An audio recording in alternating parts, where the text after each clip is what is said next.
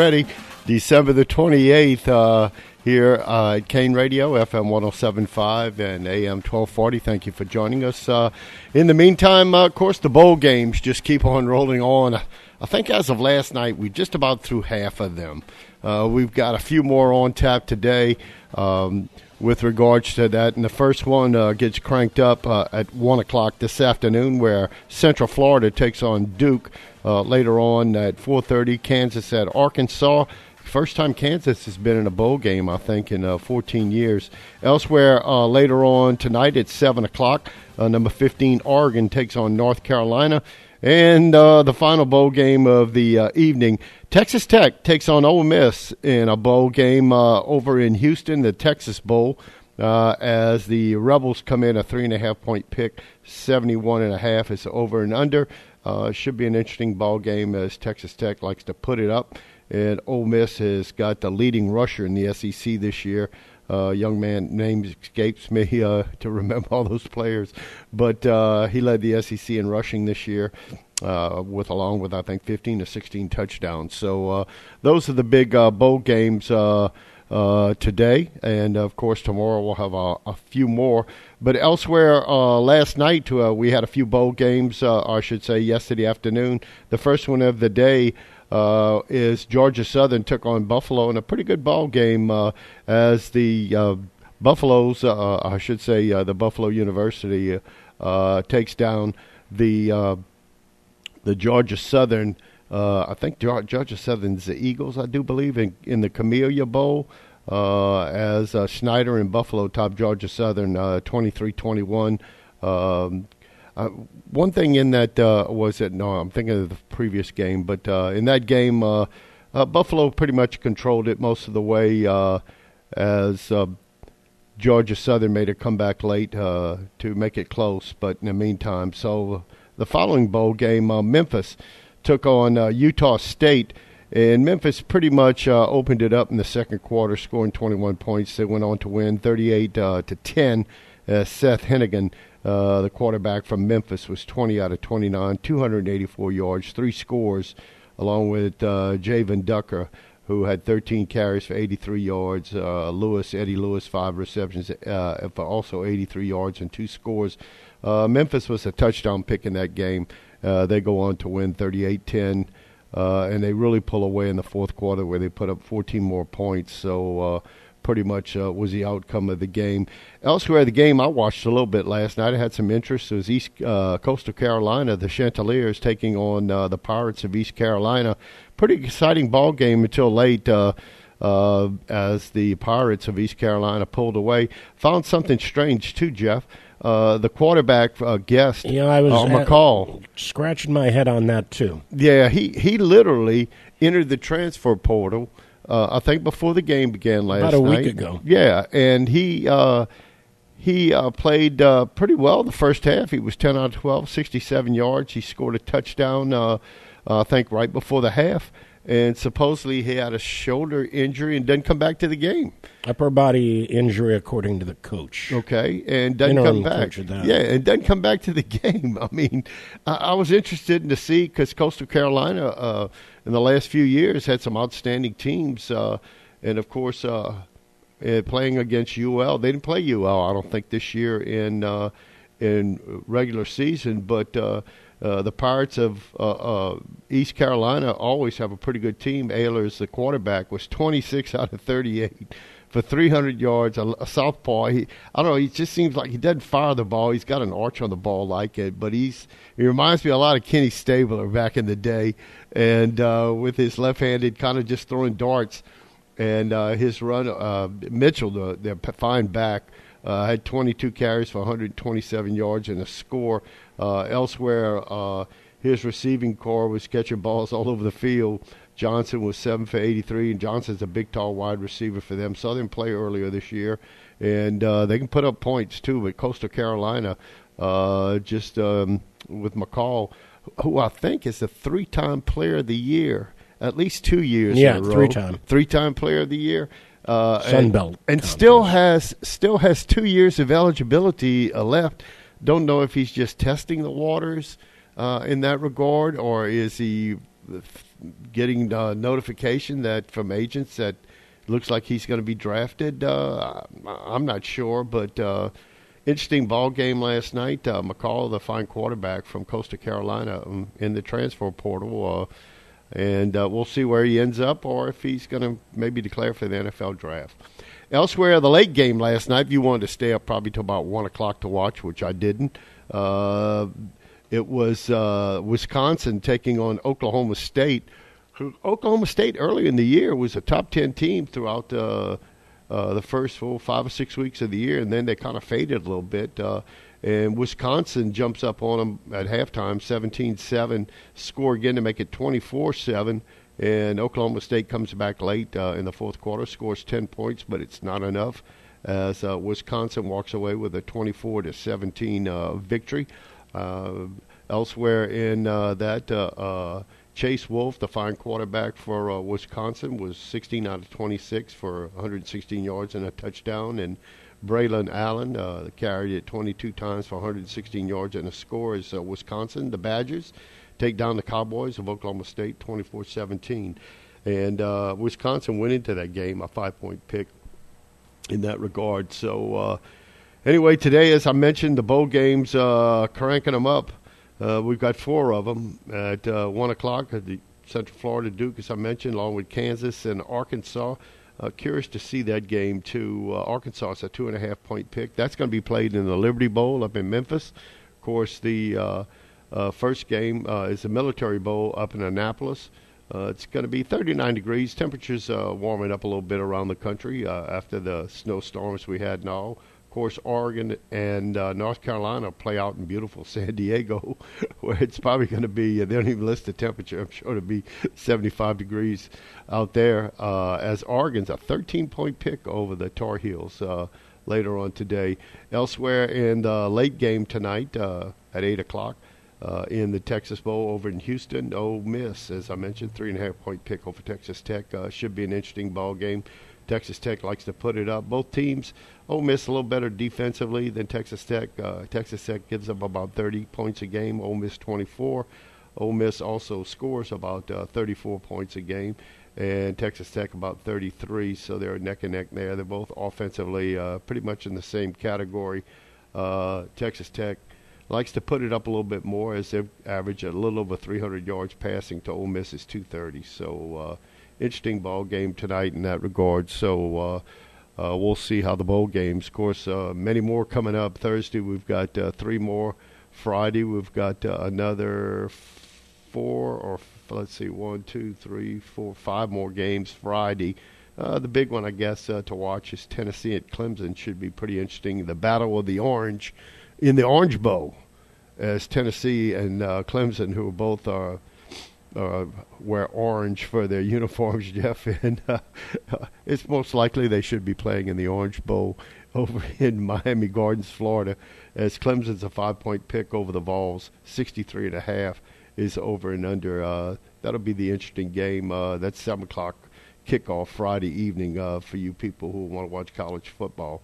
And then, of course, Saturday the big games: uh, Alabama uh, and the Sugar Bowl take on Kansas State. That's I can't ever remember the Sugar Bowl kicking off at 11 a.m. I can remember one and two o'clock, but never uh, 11 a.m. in the and morning. that's before lights, right? That's right. You know, I, I can't uh, ever remember the Sugar Bowl. Well, going back to the late '70s, when I might be more aware of that. Uh, well, I know for a fact Tulane installed lights in uh, the old stadium in '57. So the Sugar Bowl uh, usually kicked off, and I went to a few of them back then. Uh, the oh, I'd say two o'clock or one o'clock was usually the kickoff, and they kind of ran into the Cotton Bowl was also played uh, approximately that time, along with the Orange Bowl, and then the Orange Bowl with television think moved to uh, night in '65 when Alabama took on uh, Texas in an Orange Bowl game with Joe Namath taking on Tommy Nobis and Ernie Koy back in '65. Uh, elsewhere, um, and then they, that's when the uh, Rose Bowl was always uh, a four o'clock, three thirty type game in the afternoon. So uh, that'll be played uh, this year. I believe the two participants in the Rose Bowl is Penn State and Utah. uh, will play in that game, and that's a four o'clock kickoff Monday afternoon uh, to go along after the LSU game in Purdue at 12, along with Tulane and Southern Cal at 12. So uh, two state teams playing at the same time. Kind of wish we had a little separation there. Of course, the big games uh, uh, between number two Michigan, number three TCU, two uh, three o'clock Saturday uh, over at uh, the Fiesta Bowl in Arizona. You, you wonder if that should have been the uh, night game with Arizona coming into play and uh, with uh, uh, Georgia and Ohio State playing. Uh, the late game at seven o'clock at the Peach Bowl in Atlanta. You, you. I don't know if there's precedent, but do they always put the two versus three game early and then the one versus four late? I don't know if that that's is a good point. We didn't think of that point, but uh, that's a good point you bring up. Um, that, could be right, but it's four four against one. Uh, Ohio State against Georgia in the Peach Bowl at seven o'clock. Georgia six and a half point pick. Well, the other particular game with TCU, I mentioned Michigan. I think a seven and a half point pick, fifty-eight over and under. Uh, sometime uh, um, kickoff at uh, three o'clock over and uh, the Fiesta Bowl in Glendale, Arizona. And I'm trying to think. You know, it's almost like the Fiesta Bowl has kind of pushed the Cotton Bowl aside. Uh, the four big bowl games when I was growing up were, of course, the Sugar, the Cotton, the uh, Rose, and the Orange Bowl. Today, it looks like the Fiesta Bowl, Jeff, is kind of uh, pushed the Cotton Bowl on the side. Oh, one of the things the Fiesta Bowl did, and I think it began in 71 or 72, right. following one of those seasons. But uh, they would find ways to get one versus two before the BCS title game. Uh, they often found ways to match up one versus two, and I think that's what put them on the map. And you know, I can, I can remember Penn State and Miami playing in those games Yeah. in Fiesta Bowl. Of course, at that time, both of them were independent. Exactly, exactly. and they weren't obligated to uh, any of the bowl games that, uh, like the SEC took the. Uh, I mean, the Sugar Bowl took the SEC champion, while the Orange Bowl took the Big 12 champion. Of course, the Big Ten uh, took the two champions out with the Pac-12 and the Big Ten, uh, and that kind of lined up the bowls right then and there. But uh, you're right, uh, the Fiesta Bowl started bringing in. Uh, I, you know, for for the life of me, I can't remember Notre Dame playing in a Fiesta Bowl. I don't know why, and I'm sure they have over the years. Uh, when they had Timmy Brown, they won their last national championship in what 87, 88, the Heisman Trophy winner. Um, I wanted to say, did they they beat Miami or Penn State? I can't remember who they beat for the, the title that year in 88, 87. Lou Holtz, his last, uh, and Notre Dame's last national championship back in the day. So, uh, college bowl games, folks, uh, if you like college football, you've got a host of them for the next, uh, still uh, till January the uh, 8th, I do believe, or 9th. Will be the last of the big bowl games uh, when the the winners of the two. they beat West Virginia in the Fiesta Bowl. okay, Notre Dame, Yeah, and that was in '88. yeah. Okay, with Timmy Brown. So I forgot even who they played to win the national championship. West Virginia. Wow. I, I got a problem with. Uh, I, I know in the college football playoff they try and minimize travel for the teams, True. but I don't think it's right that Georgia gets to play in Atlanta. I you know I, I'm looking at the three teams. Three of them are basically in the Midwest: Ohio State, TCU, and Michigan, and uh, uh, middle of the country. Sure. Not so much Midwest. Uh, TCU is certainly not considered in the Midwest, but in the middle of the country. I don't think it would have been so much to ask Georgia to go to the Fiesta Bowl and let uh, Right. it be more of a neutral site game. I agree. Uh, I agree.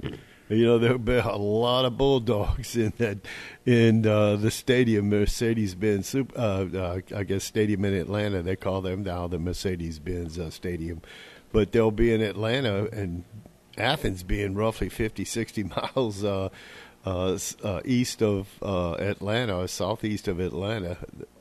I mean, the red, the red's going to dominate. And, and don't get me wrong, Georgia has lost many games in that Sure. stadium uh, to Alabama, to LSU. It won't be the first.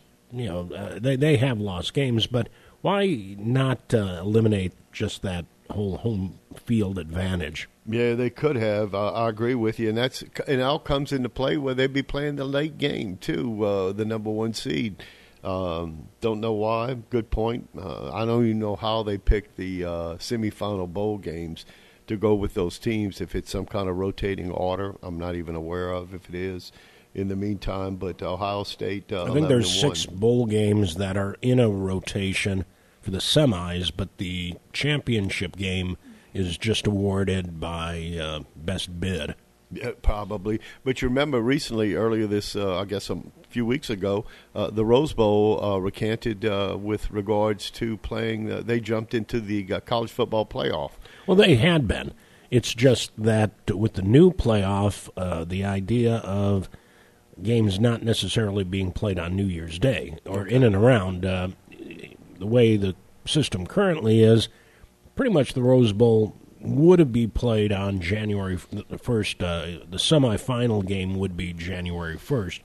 It's just that uh, the Rose Bowl uh, was debating whether or not they were willing to play the Rose Bowl on January 8th, for oh, okay. instance. All right. And so when they finally said, yeah, we'll, we we are willing to do that, then they got uh, included in the new playoff system, but they've always been in the current playoff system. Well, the Rose Bowl, of course, the granddaddy of all the bowl games, they started back in the early 20th century, 1902, 3, somewhere in there, and then. Uh, they took all the best teams around the country for many years, and finally, after World War II, the alignment with the Big Ten and the Pac-12, or at the time the Pac-8, uh, they lined up uh, for the Rose Bowl game, and it's been like that pretty much ever since. Until the uh, football playoff came about, where uh, teams throughout the country, it seemed like, uh, played in the Rose Bowl now instead of just the Big Ten and the Pac-8, unless they were the two top teams. So, anyway, with the college football playoff, what year are we in now with the college football playoff? Six or seven years now. I would say, I want to say 2016, maybe 15. Yeah, so six, seven possibly years, and then before then, in 1998, you had the uh, what did they call it back then? The um, BCS yeah, title the game. BCS title game, where Tennessee, I believe, won the first one in '98 as they went undefeated. Uh, the year after, of all people, Peyton Manning graduates from Tennessee, and uh, Tee Martin leads them to a national championship. I think the first one in Tennessee history, probably since General. Uh, what was the name of the general of the team that coached the Volunteers for so many years? Uh, they named the stadium after him. Uh, I think in 51, 52, somewhere in there, Tennessee won their last national championship. So, uh, anyway, uh, Jeff, um, in that regard, bowl games supreme. So, if you want to watch bowl games, uh, they're all over the place. in the meantime, just uh, quickly, uh, there are a lot of rumors, Jeff, that I'm hearing about Sean Payton, and uh, they they even sports writers mentioned that he might come back to the Saints. I don't know. If, I saw one headline: "Worst kept secret." Yes, his desire to come back. Yeah. I, then I also saw other stories suggesting um, West Coast. Uh, but Jeff Duncan had a piece in the Advocate or Times Picayune. Yes. But here's from Bleacher Report. Um, okay. You know, again, uh, if Sean Payton does return to coaching next season, it will reportedly be in a familiar location. Source told Mike Florio of Pro Football Talk that Payton returning to the Saints in 2023 is the worst kept secret in the NFL. Whether or not he returns, Payton is Saints legend. He coached uh, again from 2006 to 2021, though he was suspended for that 2012 season. Uh, again, talks about the Super Bowl win. Uh, let's see. Uh, it should be noted, though, that it's still just, uh, oh, let's see. Uh, New Orleans promoted defensive coordinator Dennis Allen as, head coach. Team is six and nine, but it should be noted that uh, there's still a possible uh, division winner, and it would be interesting to see if he were let go. And as Payton, Adam Schefter reported, he's so interested in returning to coaching in the NFL that he's already putting together his staff, and we talked about Vic Fangio yesterday. Right. Currently an analyst for Fox, but then uh, and that's the Bleacher Report. Jeff Duncan, a little bit closer to home, um, said uh, he's uh, Payton is expected to be the hottest prospect on the coaching market. Potentially, Jim Harbaugh will top the wish list of every owner. And Duncan says, in my opinion, Payton's top priorities in seeking a job will be in order functional ownership and management, a roster built or prepared to win, financial compensation, potential at the quarterback position, and you question that for the Saints, right? And geographic location.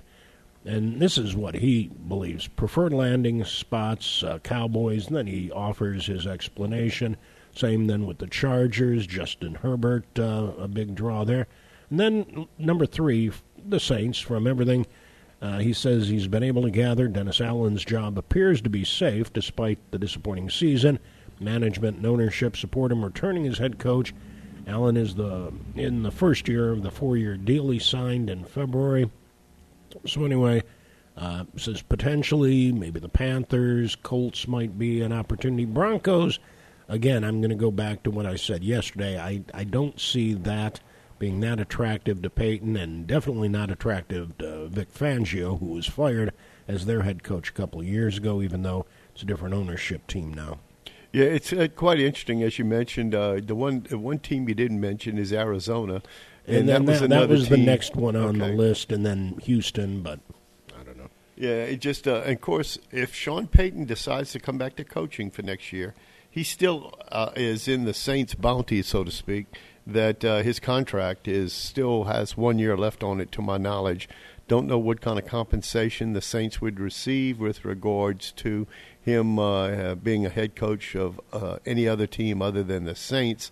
Uh, draft choices, uh, monetary value. Uh, I'm not sure what the league or the NFL commissioner would would come out with. I just, he's still property of the Saints. None, none of the stories I see reference that, but that was my understanding too. But you know, often uh, if you skip a year, you kind of become a free agent. Uh, so I don't know. Yeah, I, I, don't know the ruling on that either. But the, the only other time, uh, what was it when Chucky uh, left Oakland or left Tampa to go to Oakland? Was it? And uh, he the Tampa was compensated, I think, draft picks back then. I think it was sort of a trade. Yeah. yeah. Yes, that's right. So anyway, uh, we do our first break here on Bayou Sports here on a big uh, Hump Day Wednesday, December the 28th. Let's go ahead and take that. You listen to Kane Radio, FM 107.5 and AM 1240. We'll be right back. Nowadays, none of us can be without adequate insurance coverage, but we still want to be sure we're getting the best value for the money. That's why so many people call the Schwing Insurance Agency to get a quote. The Schwing family has been handling the insurance needs of businesses and homeowners for almost 80 years. You can depend on Schwing Insurance to find the coverage you need at the best price. So before you buy a new policy or renew an existing one, call the Schwing Insurance Agency for a quote at 365 2357. Schwing Insurance, 300 East Main across from the Shadows. Ringing the new year all week long at the Quarter Tavern, the premier spot for live music. Thursday, it's Southern Jack. Remember, never cover at the Quarter Tavern. Quarter Tavern, 910 East Main, across from McDonald's. The best ring prices in DeBary. Domestic beer, just $2. Imports, $3 all day, every day, other than during bands and special benefits. 19 TVs has you covered for sports and no bar with more outdoor seating. And don't forget the Quarter Tavern, now serving fresh fruit margaritas and daiquiris. Is it time for a new roof or to repair the old one? Hi, this is Jake Blanchard with LA Classic Roofing. We're a third generation roofing contractor that has been in the business for over 70 years. As a locally owned and operated company, we're also licensed and insured for your peace of mind. We offer free estimates and a $100 referral fee for full roof replacement. Check us out on Facebook at LA Classic Roofing, and the number to call is 465 3888. LA Classic Roofing, professional roofing solutions since the 1950s. Hey guys, if you're looking for the top golf experience in Iberia Parish, you need to look no further than Cane Row Golf and Turf Club. Low or high handicappers will enjoy the beautiful greens, the recently refurbished sand traps, and incredibly plush fairways. And by the way, you don't have to be a golfer to enjoy Cane Row. The brand new clubhouse sports some of the best burgers, pizza, wings, and many other choices, along with absolutely the best, most potent margaritas that you've ever tried. So whether it's golf, food, or just some fun, come to Cane Row and enjoy. Now back to Bayou Sports. Phone lines are open to talk sports at 367 1240. Welcome back to Bayou Sports here on Kane Radio, FM 1075 and AM 1240. Uh, just uh, looking around uh, as we're trying to keep up some with uh, high school sports, even though it's over the holiday system. There are a lot of tournaments out there in regards to that. So uh, uh, some of the scores I've seen are around the last few days. See where West St. Mary played Patterson. Uh, of course, uh, neighbors uh, over in St. Mary Parish. Uh, Patterson on top of West St. Mary. Uh, future district opponent Catholic High, 66-42. Elsewhere in other uh, uh, some girls action, uh, the Delcambre girls took down Acadiana Renaissance Charter School out of Youngsville, 38-29. Elsewhere uh, in the area, Peabody was supposed to come to St. Martinville to take on the Tigers, but uh, that game was canceled. Don't know if that had something to do with the weather or the cold. Uh, not sure about that. But the game. St. Martinville uh, has a big tournament this week, don't okay. they? Yeah, I think they do too. And Uh, I, I think that was part of that. Okay. Anyway, uh, elsewhere, uh, Ascension Episcopal out of Youngsville took on Barbe. Barbe uh, took them down. I've got two, uh, not scores, but I show uh, bo- the same score. Barbe won 61 51, but I show uh, Barbe the home team, and then I show uh, Oh, again, a Ascension tournament Episcopal. team. Yeah. Tournament. Yeah, you're right. But uh, in Uh, that. That's St. Thomas More's tournament. Anyway, also East Jefferson took on Franklin. Uh, East Jefferson took down Franklin. The Franklin, another opponent of Catholic High in the district, 54 to 50. Uh, elsewhere, some other scores. St. Thomas More out of Lafayette beat St. Thomas Aquinas out of Hammond, 61-56. Aquinas uh, double A school must have a pretty good team uh, in action there. Uh, trying to see any other uh, scores. I think uh, games later on today. Lake Arthur, I'm sure that's a girls' game, takes on St. Thomas More, along with uh, trying to see. I thought High. I thought I saw a game for High in the meantime, uh, but other scores were outside the area. Got a few uh, scores. Uh, Okay.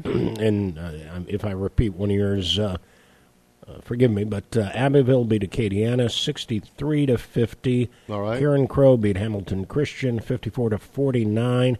Iowa beat Westgate 66 to 48. Notre Dame over St. Charles Catholic 34 to 15. I think you mentioned the Patterson West St. Mary's Yes, I score. And let's see who else. St. Thomas More beat St. Thomas Aquinas in their tournament 61 to 56. Teurlings over Opelousas Catholic 61 to uh, 43. Yeah, Catholic High girls play uh, today at 7:15 uh, against Iota Bulldogs. Uh, so that's what I saw. Maybe it wasn't the boys, but uh, in Yeah. action. In fact, uh, Iota lost to Breaux Bridge yesterday. Ladies, right? Right, Yeah, we're talking 54 to 42. A couple other ladies' scores. Uh, Delcambre over Acadiana Renaissance, 38 to 29. Erath lost to E.D. White, uh, 50 to 19.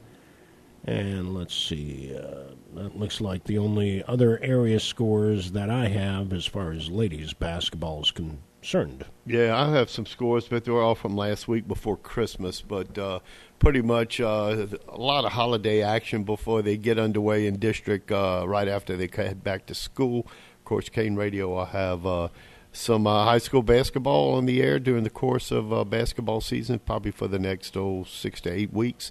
Course, if any of our teams enter into the playoffs and uh, as uh, uh, reach a, a state championship game like St. Martinville did a few years ago, along with the Highland Baptist girls who played for a state championship three years ago. So, Kane Radio will bring that about for you. In the meantime, uh, NBA action last night, a little history being made last night uh, in NBA action as uh, the Dallas Mavericks find forward and Luka. Help me out, Jeff. Then again, uh, Duncic. Doncic uh, had a triple double last night, but the highest scoring triple double in league history. He put up 60 points.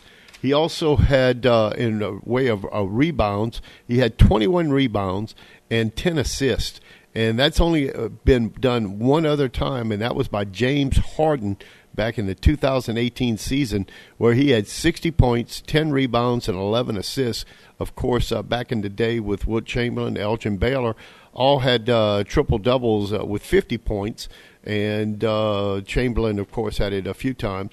But in the meantime, Luka Doncic uh, had 60 points, a six-seven forward. I think he's out of Slovenia.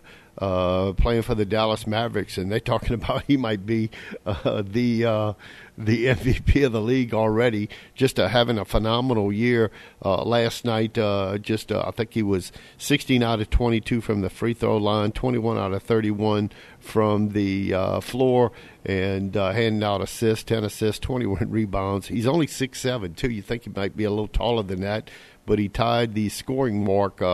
For the Mavericks last night with 60 as the um, the Mavericks beat back the Knicks in the score of 126 to 121.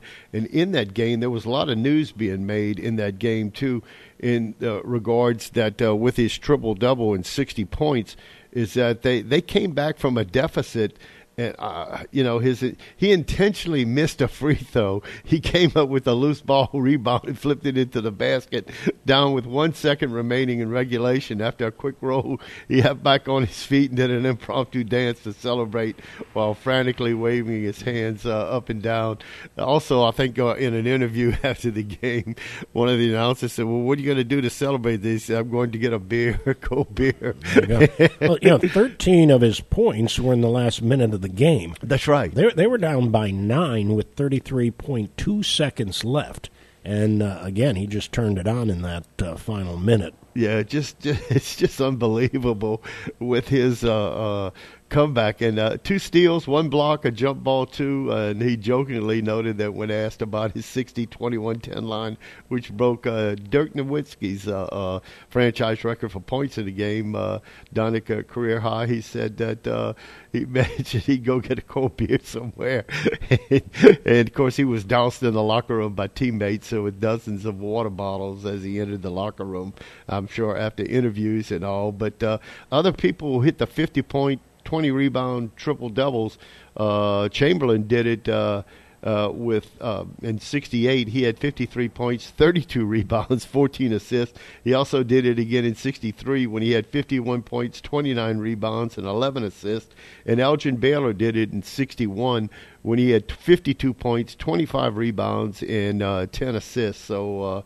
His uh, 60 points tied the record for the highest scoring triple double in uh, NBA history and uh, Harden did it, as I mentioned, in uh, January, into January 30th, 2018, against the uh, Magic, the Orlando Magic, as uh, his dowsing from his teammates and as much uh, statistics pop out of the box score. It's not necessarily shocking that he put up those kind of numbers. And he's only 23 years old, but he's already had six career 40 point triple doubles, tying LeBron James for uh, the fifth most in NBA history and he scored at least 50 points in two of the past three games, hitting the marker Friday night with a win over the Rockets. Uh, guys say all the time we see it and know it in his greatness, but uh, he's something else too. At only six seven two, uh, and uh, I don't know if you can see this monitor, but there's the winning basket there. Yeah, as he uh, put back a uh, he he intentionally missed the uh, free throw. And the, the, the ball, ball, gets tipped around, right. and he finally gets a hold of it, puts it up in a tenth of a second. Uh, just uh, that's right. And uh, that, here's a stunning statistic for you: that uh, with the Mavericks win over the Knicks, Dallas became the first team in at least two decades to pull out a victory after trailing by at least nine points in the final 35 seconds teams in that situation had been, you ready? Zero for 13,884 games of the past 20 years, according to uh, the Stats Information Research.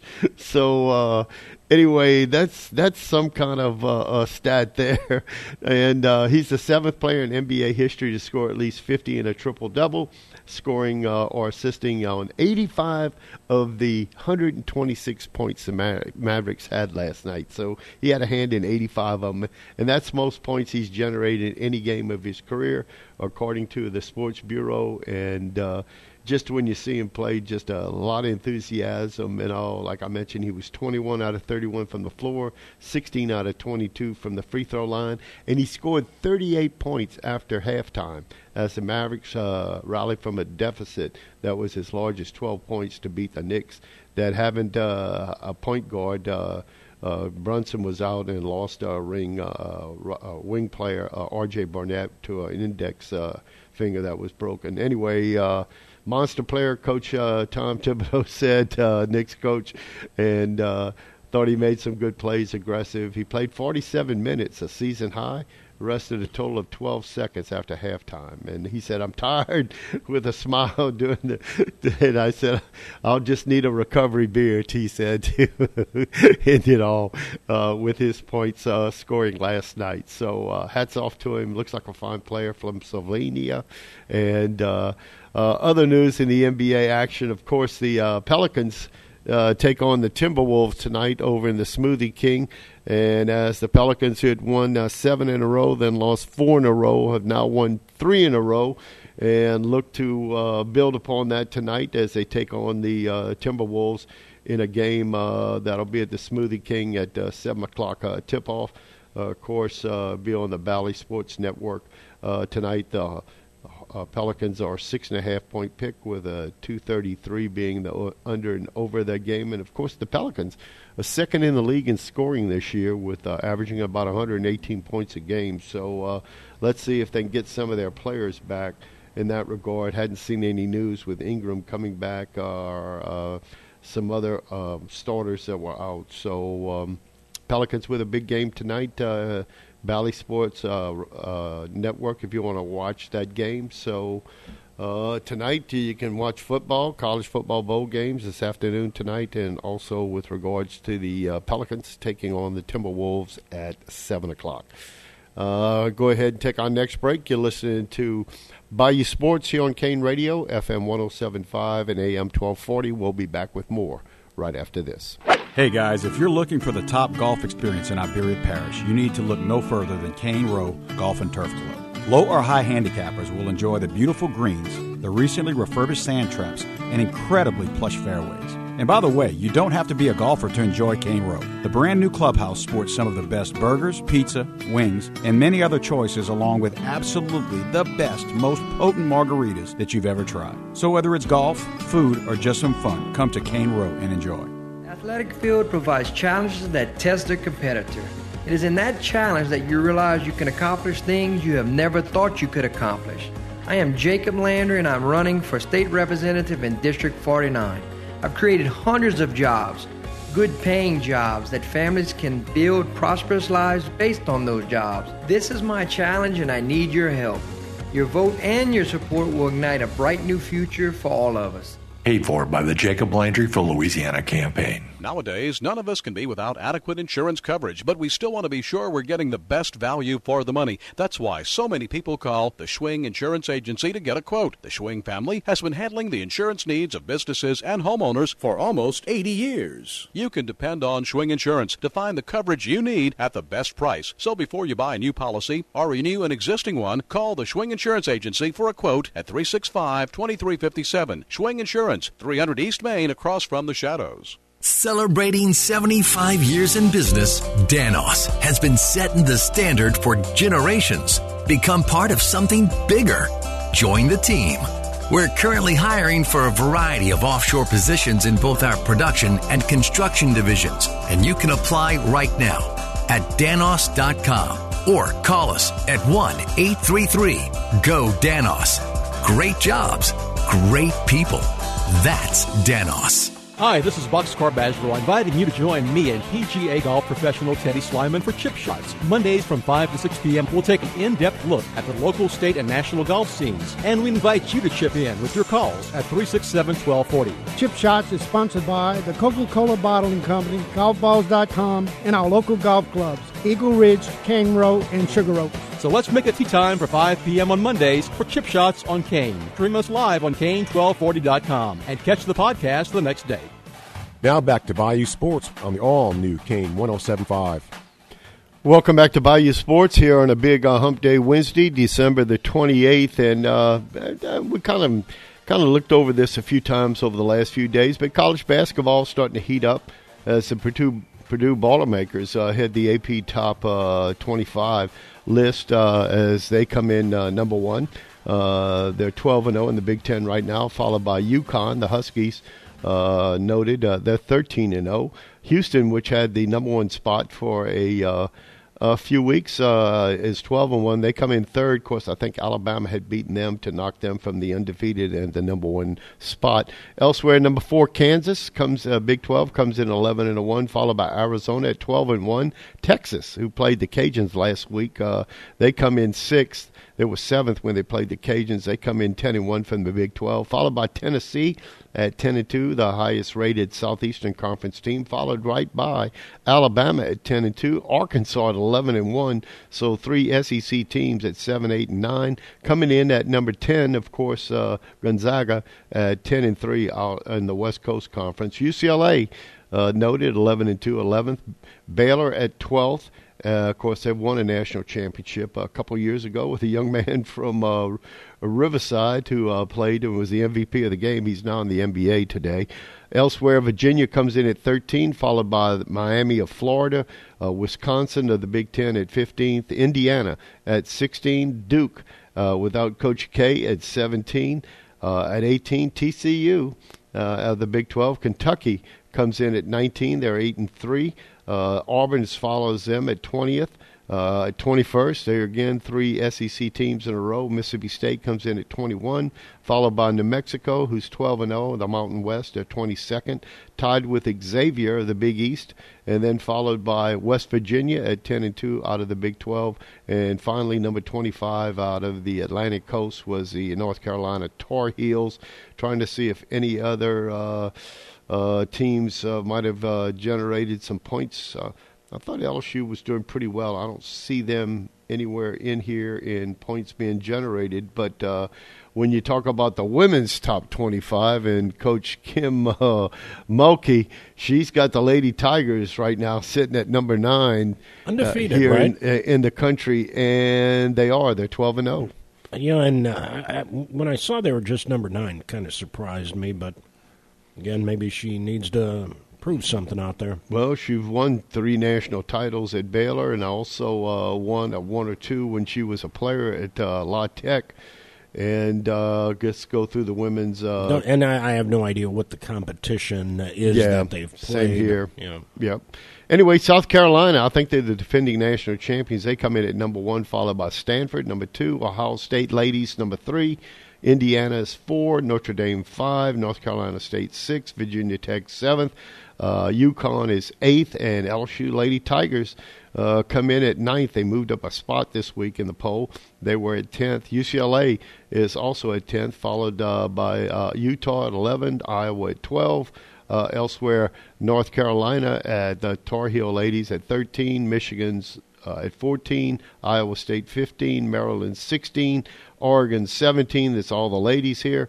At 18 is Arizona, 19 Gonzaga, Oklahoma's number 20, followed by Creighton 21, Kansas 22, Baylor 23, Arkansas 24, and uh, rounding out the top 25 for the ladies is St. John, who is also 12 and 0. Looking for any other teams in the area. Don't see any uh, other than uh, we got a few Southeastern Conference teams uh, along with uh, Tennessee uh, Alabama, and of course uh, Texas, soon to be in the Southeastern Conference. Uh, their ladies. So, in the meantime, in college basketball games tonight, I was just looking for top 25 games in that regard today. With matchups, Tennessee takes on Ole Miss tonight in top 25 game. Elsewhere, TCU number 18, uh, Central Arkansas comes to uh, Fort Worth. Uh, Oregon, Eastern Oregon goes to number 10 Gonzaga. Albany or Albany, that's up New York, goes to number 13 Virginia. Villanova should be a pretty good game.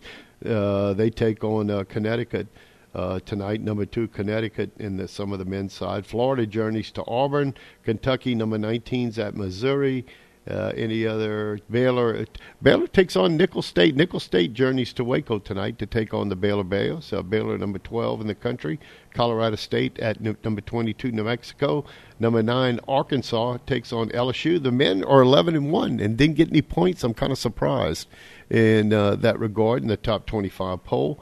Uh, of course, uh, Arkansas, the Razorbacks, also 11 and one will take on LSU tonight in Baton Rouge. Number eight, Alabama takes on number 21, Mississippi State. Uh, tonight in Starkville, number 23 Xavier takes on St. John's up in New York. And number three, Houston journeys to Tulsa to take on the Golden Hurricane. And that's it for the uh, top 25 games on the men's side tonight uh, in that regard. But, you know, Jeff, uh, LSU, I thought they had a pretty high ranking. I even mentioned I'm surprised they didn't receive points. They're 11 and 1 right now. And, uh, uh, kind of surprised Yeah, they, they weren't getting votes even. You mentioned they're, they're playing Arkansas tonight. Arkansas eleven and one. They're number nine. LSU eleven and one, unranked. Not even getting points. Is there any sanction against them? Uh, oh, I don't know that answer. That's a good point. Uh, with uh, with Mister Coach Wade, had some issues, uh, and uh, I haven't seen anything come out about that. But you might be right. Not sure. Uh, forgot about that. Believe it or not, and uh, but uh, not sure. Not sure. I, I don't remember any sanctions being handed down, but maybe they were, and I'm not aware of it. Uh, maybe you can check that real quickly and see if uh, in something in that regard comes about. But uh, wow! In the meantime, uh, um, college basketball. Uh, with football season winding down and approximately half of the bowl games gone, we've got another, maybe another 20 bowl games uh, set, along with the national championship games, the playoff games. But and then of course the Super Bowl will be played in uh, in February, the first week of February, and uh, we'll have all the NFL action uh, through the month of uh, January. But the league uh, ends in I think January eighth is the last NFL weekend. Do you find something here? Yeah, and this goes back to September, but LSU was hit with NCAA penalties. Um, this, again, dated September 22nd, but they weren't related to the scandal involving Will Wade. Okay. Instead, the case surrounds former football assistant coach James Craig, who was fired in June of 2021. Maybe, uh, let's see, Craig, who served as the Tigers' offensive line coach, met with a recruit during the NCAA mandated dead period during the pandemic. In addition to Craig, a former assistant director of recruiting for LSU, separately met with the prospect during that dead period. Both provided. As a result, LSU has been hit with a year of probation, $5,000 fine, and an array of recruiting penalties for the football program. So I think these are football penalties, uh, even though when I searched LSU hoops, uh, and I guess just because uh, the story references Will Wade, um, but this is a, a football story, I guess. Yeah, and uh, five thousand dollar fine. That's pocket change. Yeah. you know, I mean, they'll probably they'll probably pick up that kind of money at a tennis match or a track track uh, meet. Uh, anyway, uh, not sure why they're not ranked at uh, eleven and one. Take on Arkansas tonight in a big game, and uh, interesting. Uh, and uh, can't find anything uh, with regards to penalties they might have picked up. Of course, Wade was fired uh, in that regard. They brought in a new coach, I believe, from one of the Midwest teams, Murray State, I believe. Their new coach from LSU in his first year at Tiger Town, and doing pretty well too at eleven. I thought they were pretty in pretty good shape at eleven and one, but not receiving votes at all uh, in the uh, AP top twenty-five. So, and as you mentioned, sanctions maybe were handed down we're not aware of with regards to uh, basketball but the Tigers uh, sitting at 11 and one. The Cajuns also uh, are playing pretty good basketball right now. Is uh, trying to see maybe where they play again with regards to their their basketball schedule. Uh, as the Cajuns um, are having a good year right now.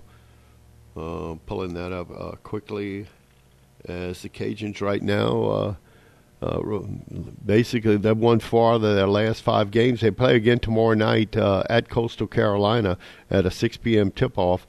Uh, their last game, of course, they got beat by number seven Texas, which is now sits at number six.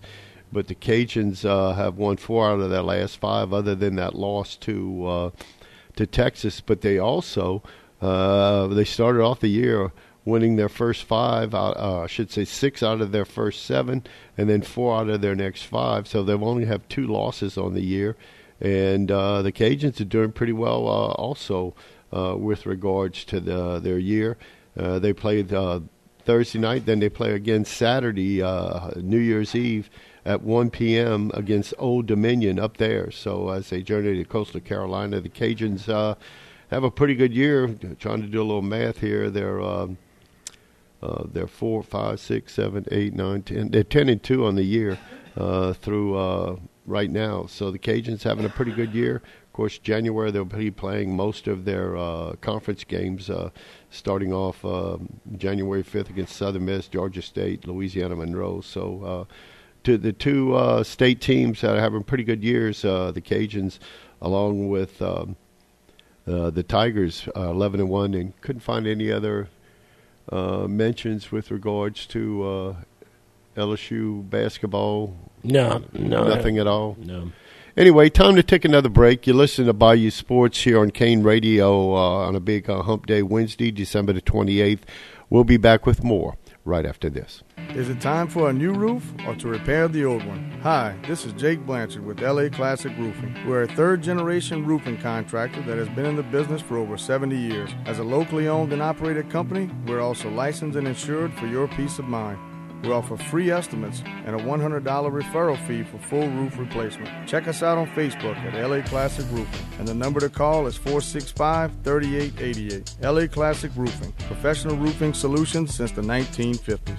Landry has been traveling around District 49 talking to friends and neighbors about bringing prosperity and economic freedom to all our citizens. As we visited with thousands of people across our great district, many asked, How can we get involved in moving our district forward? Join us by going to jacoblandryforlouisiana.com where you can easily sign up and join our campaign. Go to jacoblandryforlouisiana.com and register now to join us. Paid for by the Jacob Landry for Louisiana campaign.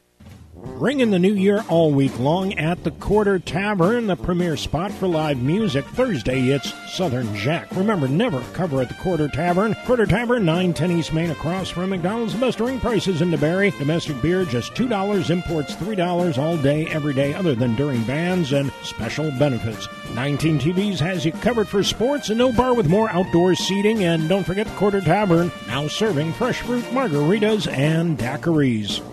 The golfballs.com retail center is now open and better than ever. Stop by our newly renovated store to shop the latest in golf balls, clubs, and apparel from brands such as Titleist, TaylorMade, Callaway, and Under Armour. Check out our new state of the art golf simulator and demo the hottest irons, drivers, and putters. Featuring 20,000 square feet of golf equipment and gear, golfballs.com was founded here in Acadiana 25 years ago and remains the world leader in golf customization. Located on Arnold Boulevard next to Harbor Freight Tools and, of course, online at golfballs.com. What does the 50th anniversary of Title IX mean?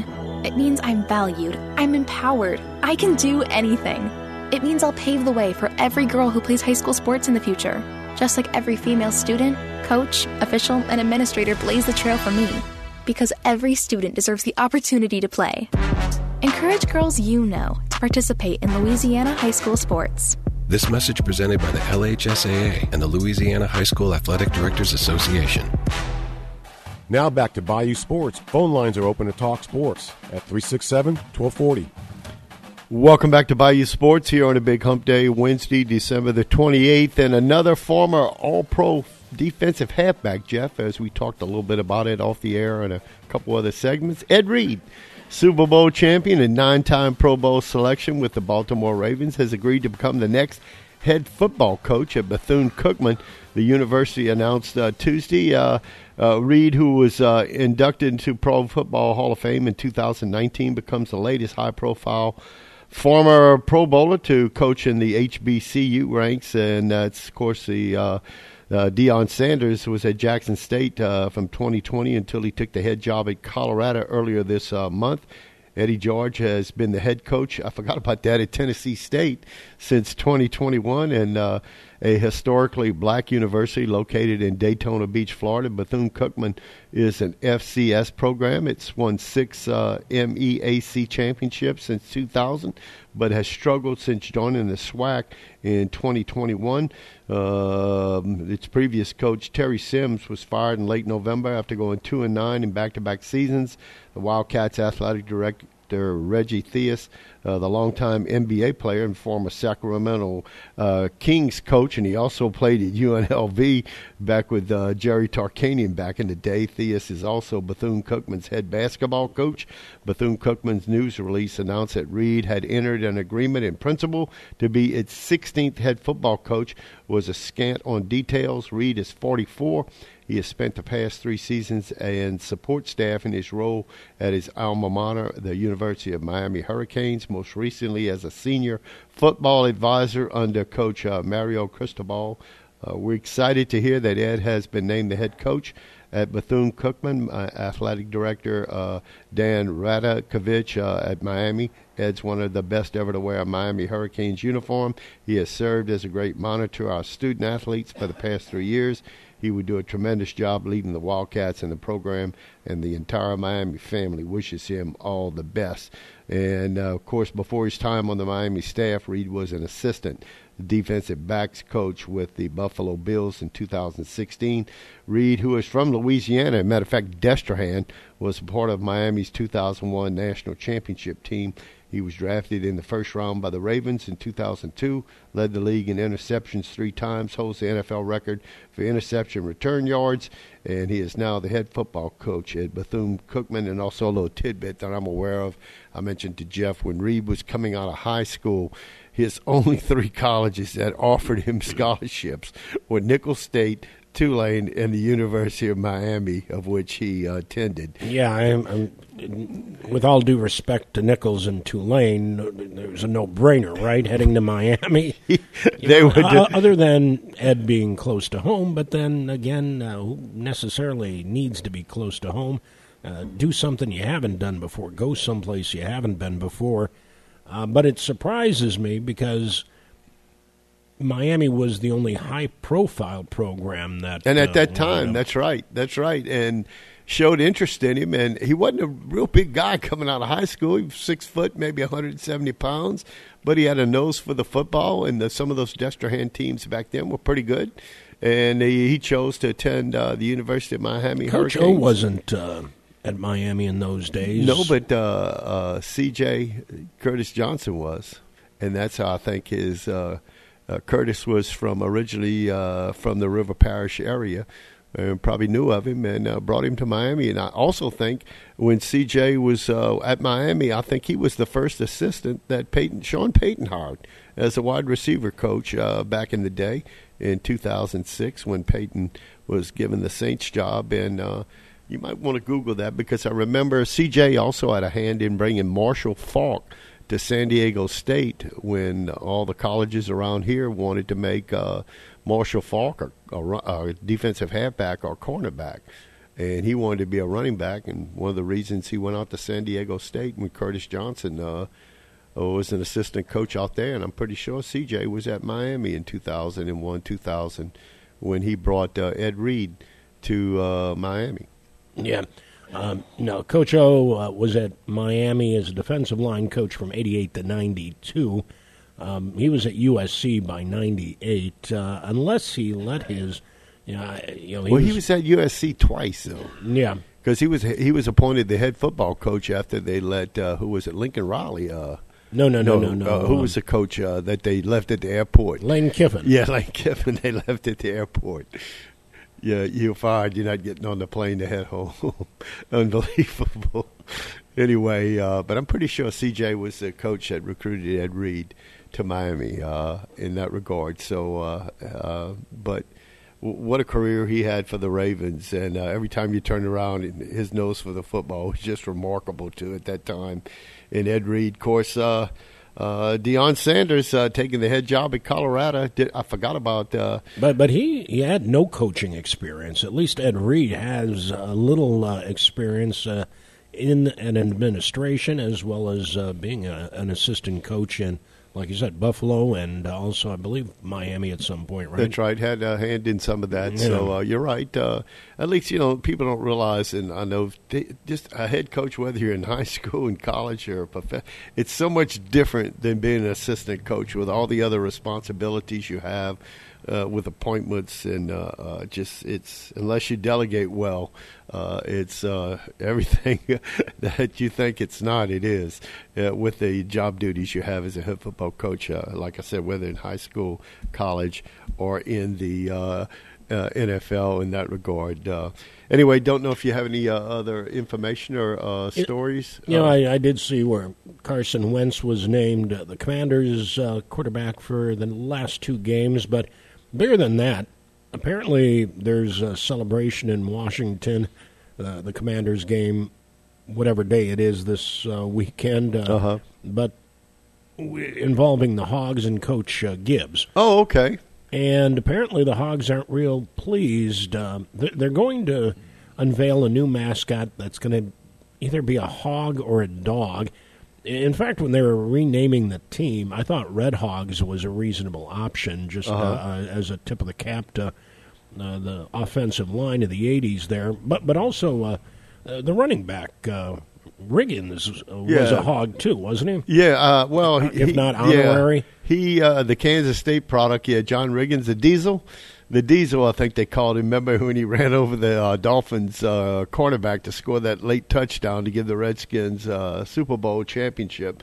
But also uh, some other little news. J.J. Watt's talking about retiring too. Uh, the All Pro. No, uh, he made that announcement. He made that announcement uh, on the, you know for his on the field. Uh, let's see any other stories Well, I- quickly. but I, actually, finishing the uh, story about the hogs, even though they're being honored, uh, some of the hogettes are going to be there too. You remember those? oh fans? yeah, they they did a beer commercial, didn't Yeah. they? but uh, five members of the original Hogs offensive linemen issued a statement that says they do not want to be associated with the Commanders under its current ownership and management, and uh, require that their legacy and brand be protected.